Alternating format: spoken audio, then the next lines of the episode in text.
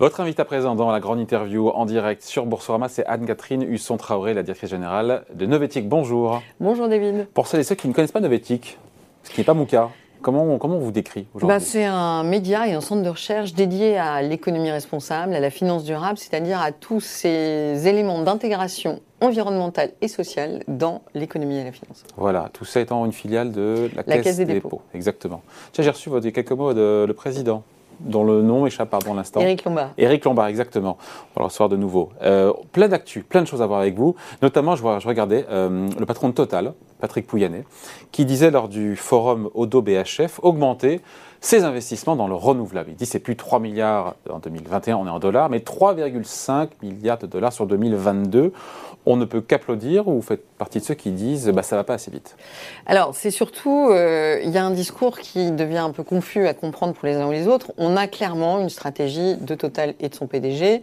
qui est de dire on est maintenant, et c'est pour ça qu'il s'appelle Total Énergie ES, un acteur multi-énergétique. Et évidemment, on a une part de renouvelables qu'on ne cesse d'augmenter.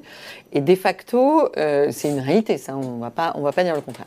Quand Total présente cette stratégie, il explique, il fait référence à un rapport de l'AIE, de l'Agence internationale de l'énergie de mai 2021, qui dit pour atteindre la neutralité carbone en 2050, c'est-à-dire pour atteindre les objectifs de l'accord de Paris, euh, et surtout pour garder le réchauffement climatique à 1,5 degré, qui est la condition sine qua non de pouvoir maintenir les îles et un certain nombre de pays vulnérables, à ce moment-là, il faut atteindre 36% à l'échelle du monde de renouvelables.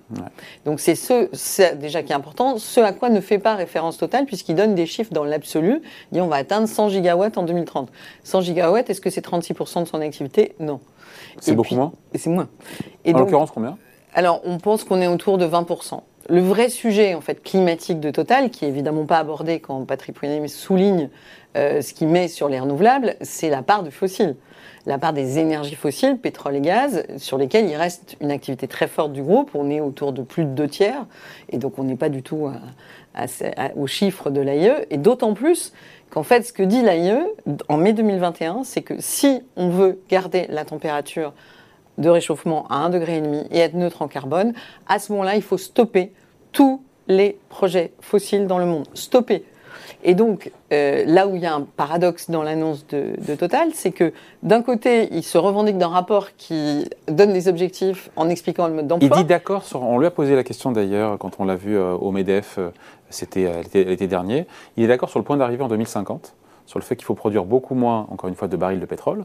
Euh, par contre, le chemin pour y parvenir, il dit, euh, on n'est pas d'accord avec l'AIE sur le chemin pour y arriver. Ah bah oui, enfin, dans son cas, c'est normal, puisque quelque part, l'AIE lui dit, bah, il faut que vous revoyiez complètement euh, votre métier et voir que vous démanteliez ou que vous détruisiez un, certain nombre de projets. Là où il y a un vrai sujet dans le cadre Total sur la crédibilité de sa capacité à tenir cet objectif, c'est qu'il est aujourd'hui investi dans des projets fossiles extrêmement sensibles d'un point de vue climatique. D'une part, un projet gazier dans l'Arctique qui n'a pas obtenu le soutien des banques françaises ni de la France pour des raisons climatiques, mais dans lequel ils ont quand même trouvé les financements, c'est à peu près 10 milliards d'euros. Et puis, euh, autre exemple, en Ouganda, pour un même montant, il y a un projet qui pose d'énormes problèmes sur la biodiversité d'exploitation euh, pétrolière, dans ce cas précis, euh, qui est extrêmement controversé. Et c'est des projets qui sont en train d'être lancés. Donc, c'est vrai Donc, il, y a un double, il y a un double discours, vous écoutez? D'un bah, côté, il y a une vraie accélération sur, on ne peut pas à la fois se revendiquer d'un objectif et être crédible sur sa capacité à l'atteindre si par ailleurs, et ça, vous avez Mm. plus, beaucoup de, de, travaux qui sont disponibles en ligne qui montrent qu'effectivement, ce qui est intéressant, c'est pas tellement l'engagement public à dire on va faire la neutralité carbone en 2050, c'est la façon dont l'entreprise mm. euh, fait son mix énergétique pour atteindre cet objectif. Et là, il y a un vrai sujet et interrogation sur. Lui, il dit, le, président, il dit je cherche pas à produire plus de barils, j'investis chaque année pour conserver le même niveau de production parce qu'année après année, les champs sont moins, produisent moins. Je vous renvoie juste à l'accord de Paris, c'est-à-dire que euh, si on est sérieux sur l'objectif climatique, il faut drastiquement réduire l'exploitation euh, fossile dans le monde et pas que Total et Quitte les à se tirer une balle dans le pied, parce que pour le coup, ça revient pour cette bah, boîte-là. Le problème, c'est que c'est toujours ça. Ça s'appelle une analyse bénéfice-risque. Hein. On est très familier avec le vaccin. C'est-à-dire que l'analyse bénéfice-risque, c'est soit on se dit, bah oui, mais l'économie, ça marche à base de pétrole, donc il faut qu'on bah continue à faire tourner l'économie. Il le dit, aujourd'hui, si, on produit moins de pétrole, il y a toujours cette ah demande bah, pour le pétrole qui est là. un risque matériel très concret, qui est que le changement climatique a des impacts économiques colossaux, puisque bah, cataclysmes à répétition. Donc, euh, bah, vous pouvez plus opérer dans un monde cataclysmique, hein, déjà. Vous pouvez plus vous assurer, vous pouvez plus vous mm. financer. Donc, c'est vraiment la logique, et surtout qu'on parle d'infrastructures qui sont exploitées sur des horizons 10, 20, 30 ou 40 ans. Donc, on a un problème aujourd'hui, qu'incarne très bien Total d'ailleurs, de, de dichotomie totale entre l'engagement et quand on est sérieux sur cet engagement, c'est effectivement une remise en cause de son modèle. Alors vous allez me dire, mais, les acteurs économiques ne sont pas programmés pour remettre en cause leur modèle, et les acteurs financiers non plus. C'est pas faux. Donc c'est vrai qu'on est dans un moment. Parce que, ouais, parce que s'ils produisent moins de pétrole automatiquement, alors qu'il y a une demande de la part, encore une fois, de l'industrie, des particuliers, derrière, c'est d'autres pétroliers qui vont prendre euh, Alors les ça, parts de marché. Sinon, c'est les Chinois. Mais on peut appliquer cette théorie à beaucoup de choses. Et effectivement, sinon, c'est souvent les Chinois. Et d'ailleurs, les financements que Total a trouvés pour l'Arctique, en Sibérie, qui est une région qui se réchauffe encore plus vite que le reste de la planète, euh, sont des financements non européens, non occidentaux. Hein. Mm. Donc, euh, de temps en temps, ça nous arrange de travailler avec eux, puis de temps en temps.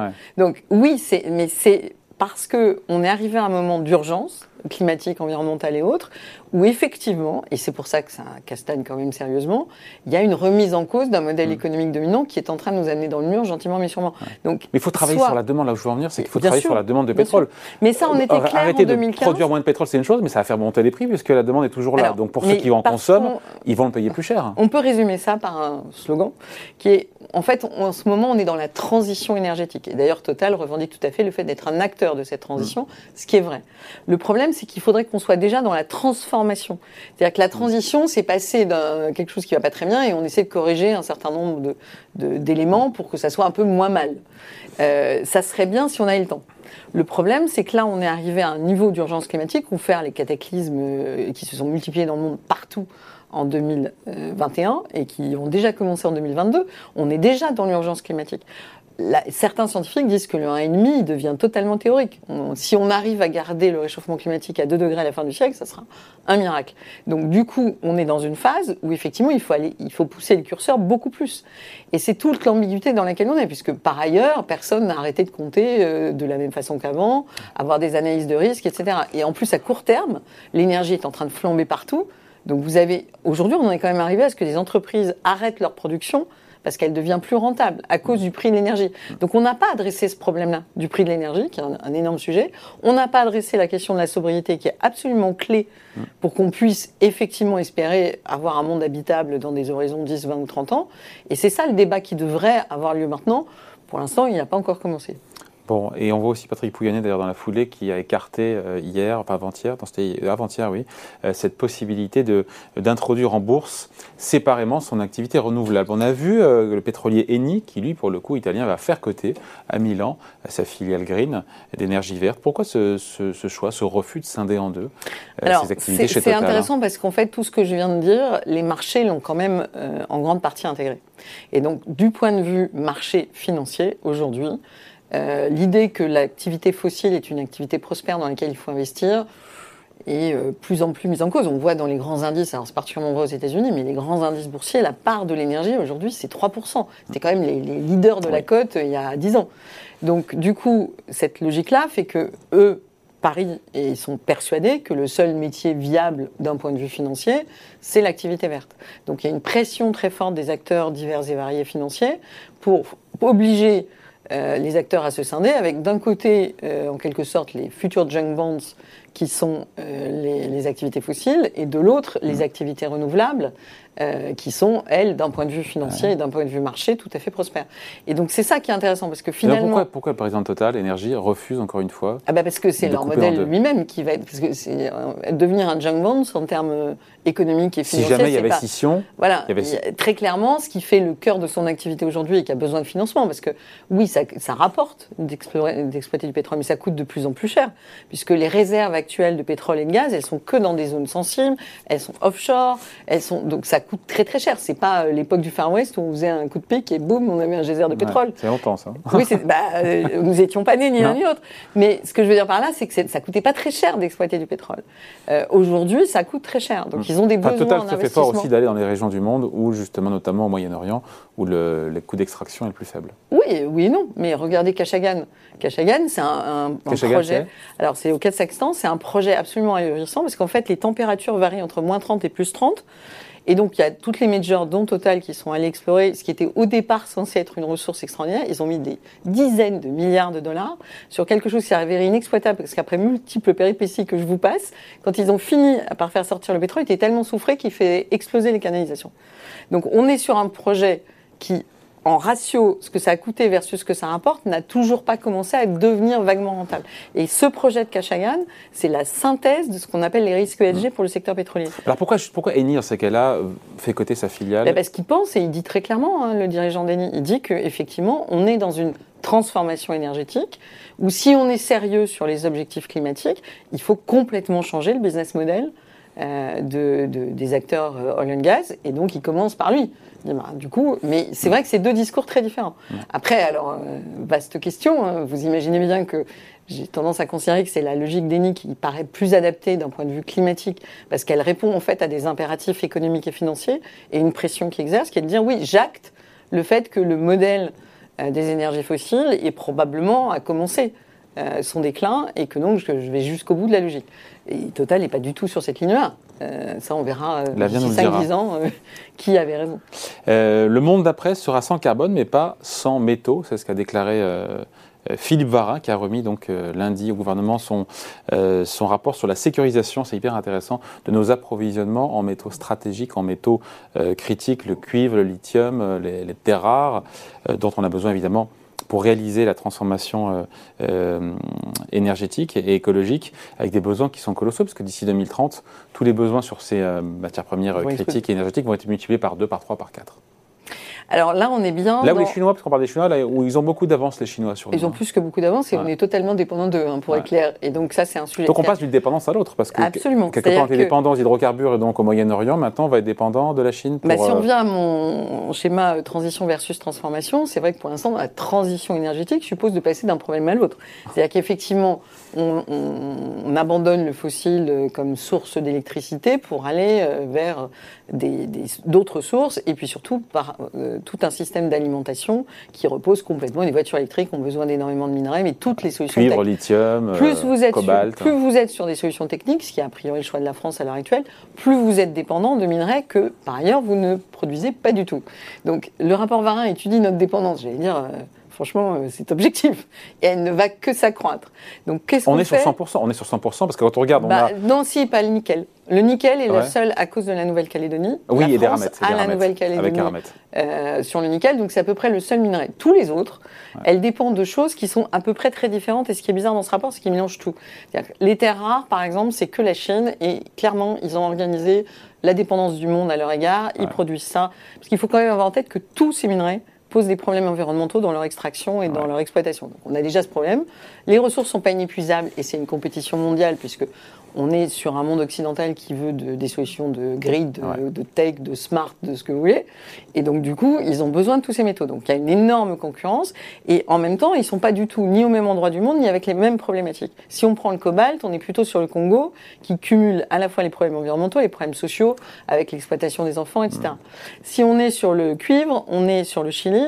Euh, qui a changé de régime pour plein de raisons, mais qui a surtout une sécheresse, comme toute l'Amérique du Sud, absolument délirante depuis des mois, et qui a pris des mesures, puisque sinon il n'y a plus d'eau pour, les habitants, qui a pris des mesures pour arrêter euh, l'extraction du, cuivre, parce que sinon les, habitants n'avaient plus de cuivre. Donc là, c'est quand même 25% de la production mondiale, c'est le premier producteur. On en parle assez, parce qu'effectivement, on voit les solutions, euh, on, voit les éoliennes, on voit les voitures électriques, mais en amont, est-ce qu'on n'est pas en train de faire de gros dégâts aussi sur la planète? Bah, C'est toute la difficulté d'avoir des raisonnements, euh, on va dire, euh, par segment. C'est-à-dire qu'on se dit, bon, bah voilà, j'ai un problème avec mes voitures qui polluent euh, l'air dans les villes, donc je vais prendre des voitures électriques qui ne polluent pas l'air des villes, c'est vrai, mais quand on regarde ce qu'on appelle l'analyse de cycle de vie, oui, c'est ça ma question. C'est pas mieux. Bah non. Sur l'ensemble de. Et prenons le dernier point très important. Non, mais on est perdant. Enfin, écologiquement, on est perdant. Ah bah. Oui, à l'échelle de la planète, mais parce que tout ça doit se raisonner sûrement pas à l'échelle de la France, au minimum à l'échelle de l'Europe, et éventuellement surtout à l'échelle mondiale. Si on prend une autre matière, l'uranium, très intéressante pour le nucléaire que la France pousse à nouveau, euh, l'uranium, qui c'est le premier producteur? Le Kazakhstan. Le Kazakhstan, il y a eu des émeutes euh, sanglantes il y a quelques jours, et donc là, on voit bien qu'on est aussi sur des pays qui ont des, qui ont des, solidités très relatives. Donc on a à peu près que des problèmes géostratégiques, que des problèmes environnementaux, et effectivement, si on est euh, aligné sur une logique de il faut trouver les techniques qui nous permettent de sortir de là parce qu'on a les problèmes aujourd'hui sont admis et reconnus. Hein. Donc il faut se dire qu'est-ce qu'on met en place comme stratégie. Et c'est vrai que là-dessus, notre dépendance, elle est là. Le rapport à une limite, c'est déjà, il mélange des choses qui sont quand même très différentes, des régions et des enjeux qui sont très mmh. différents. Et du coup, on ne voit pas très bien ce qu'il propose vraiment. C'était ma question. Après, il alerte sur cette. Alors, c'est déjà pas mal parce que c'est vrai que dans le débat public, il y a assez peu. Hein. Il, y a un, journaliste qui s'appelle Guillaume Pitron qui a fait un livre qui, a, très bien marché là-dessus. Il est venu nous voir. Mais effectivement, à part lui, ça reste assez calme sur cette idée que la transition énergétique par des nouvelles solutions qui font appel à des minerais, dans tous les cas dont on a besoin, qui ont des ressources limitées et qu'on n'est pas très capable de produire et d'extraire est, un sujet énorme, sur lesquels les 500 millions d'euros euh, euh, de France 2030 suffiront euh, très clairement Un, petit mot sinon avant de se quitter sur les émissions de green bonds. Alors, je ne suis pas un expert, mais je vois le chiffre on pourrait atteindre 1000 milliards de dollars, encore une fois, dans le monde, en hausse de 50%. Et là, on se dit là encore, enfin, je veux voir le verre de moitié plein en ce début d'année, c'est quand même positif pour que les entreprises lèvent des fonds pour chercher à, accélérer leur transition énergétique voir l'investissement privé durable en plein boom, on ne peut que s'en réjouir, même s'il doit y avoir des, brebis euh, galeuses et des. Euh, Alors, c'est surtout euh, qu'aujourd'hui, on est en plein Far West. Donc, tout est plus vert que vert. C'est-à-dire que par rapport à il y a 10 ans, les pionniers, quand ils sortaient un Green Bonds, même par exemple EDF ou Engie ont été les premiers entreprises françaises à sortir des Green Bonds, ils fléchaient très clairement leurs activités renouvelables, ils excluaient le nucléaire, etc. Donc, on avait ce type de Green Bonds sur le marché. Petit à petit, tout le monde avait voulu être plus vert que vert, et du coup, maintenant, on a tout type de green bonds, et du coup, il y a beaucoup de controverses. C'est une des raisons pour lesquelles euh, l'Europe a décidé de créer une taxonomie, c'est-à-dire un référentiel d'activités mmh. vertes éligibles aux green bonds qui crédibilise la stratégie environnementale. Parce que le risque, le risque, c'est le risque du passager clandestin. C'est celui qui dit. Ah euh, bah, ils sont pas très clandestins. Non, mais que je lève des fonds pour, euh, pour développer une activité green ou me transformer. Au final, cet argent sert pour partie à autre chose. Par exemple, et surtout parce que les investisseurs sont extrêmement demandeurs de green bonds. C'est pour ça qu'il y en a autant.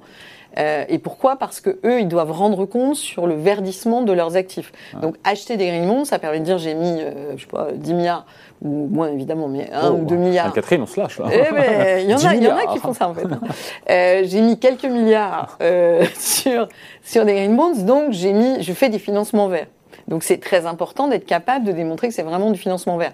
Par exemple, un des derniers investissements controversés, euh, c'est euh, l'aéroport de Hong Kong, qui a levé en partie des green bonds, hein, c'est une, émission de 4 milliards dont une partie est en green bonds, euh, pour étendre son aéroport. Donc là, il y a tout de suite une controverse pour deux raisons. Un, étendre un aéroport d'un point de vue climatique, c'est pas optimum, c'est avoir une troisième plus d'avions égale plus de CO2. Voilà. Et puis deuxièmement, il est vraiment au bord de l'océan, comme souvent au Japon. Enfin, pardon, n'importe quoi. Souvent ah à Hong Kong, pardon. et donc à proximité de la Chine. Et en fait, il y a une espèce très rare qui s'appelle le dauphin euh, rose ou blanc de Chine. Et cette ah. espèce très rare est menacée par cette extension. Et quand je dis très rare, c'est qu'elle est classée dans les espèces les plus menacées au premier rang. Donc là, il y a un vrai paradoxe à vouloir émettre une green bonds pour faire quelque chose qui fait des dommages environnementaux. Donc on est, on, est en, on est, en, plein greenwashing, mais est-ce que là, pour le coup, c'est pas... Encore une fois, c'est pas un ou deux comme ça de brebis égarés. Globalement, quand, bah, quand un émetteur émet un green bond, c'est globalement un vrai green bond. Alors, toute la crédibilité du green bond repose sur le fait de faire évaluer par un tiers externe et indépendant la qualité environnementale de son produit. Et les green bonds de qualité le sont comme ça, c'est-à-dire c'est pas l'entreprise qui autodéclare ou les banques, euh, mais il y a vraiment des certificateurs de, ce type d'émission. Qui par exemple qui fait ça? Euh, Il y a Cicero, il y a en France, il y a enfin il y a les acteurs de la notation environnementale, sociale et de gouvernance font ce genre de choses. Et euh, très important, si la taxonomie européenne est crédible sur le plan environnemental, c'est elle qui servira de certification. Et donc on évitera le greenwashing. C'est ça. Voilà, merci d'avoir été avec nous. Donc, euh, Anne-Catherine Husson-Traoré, directrice générale de Novetic. Merci, merci beaucoup. David. Salut.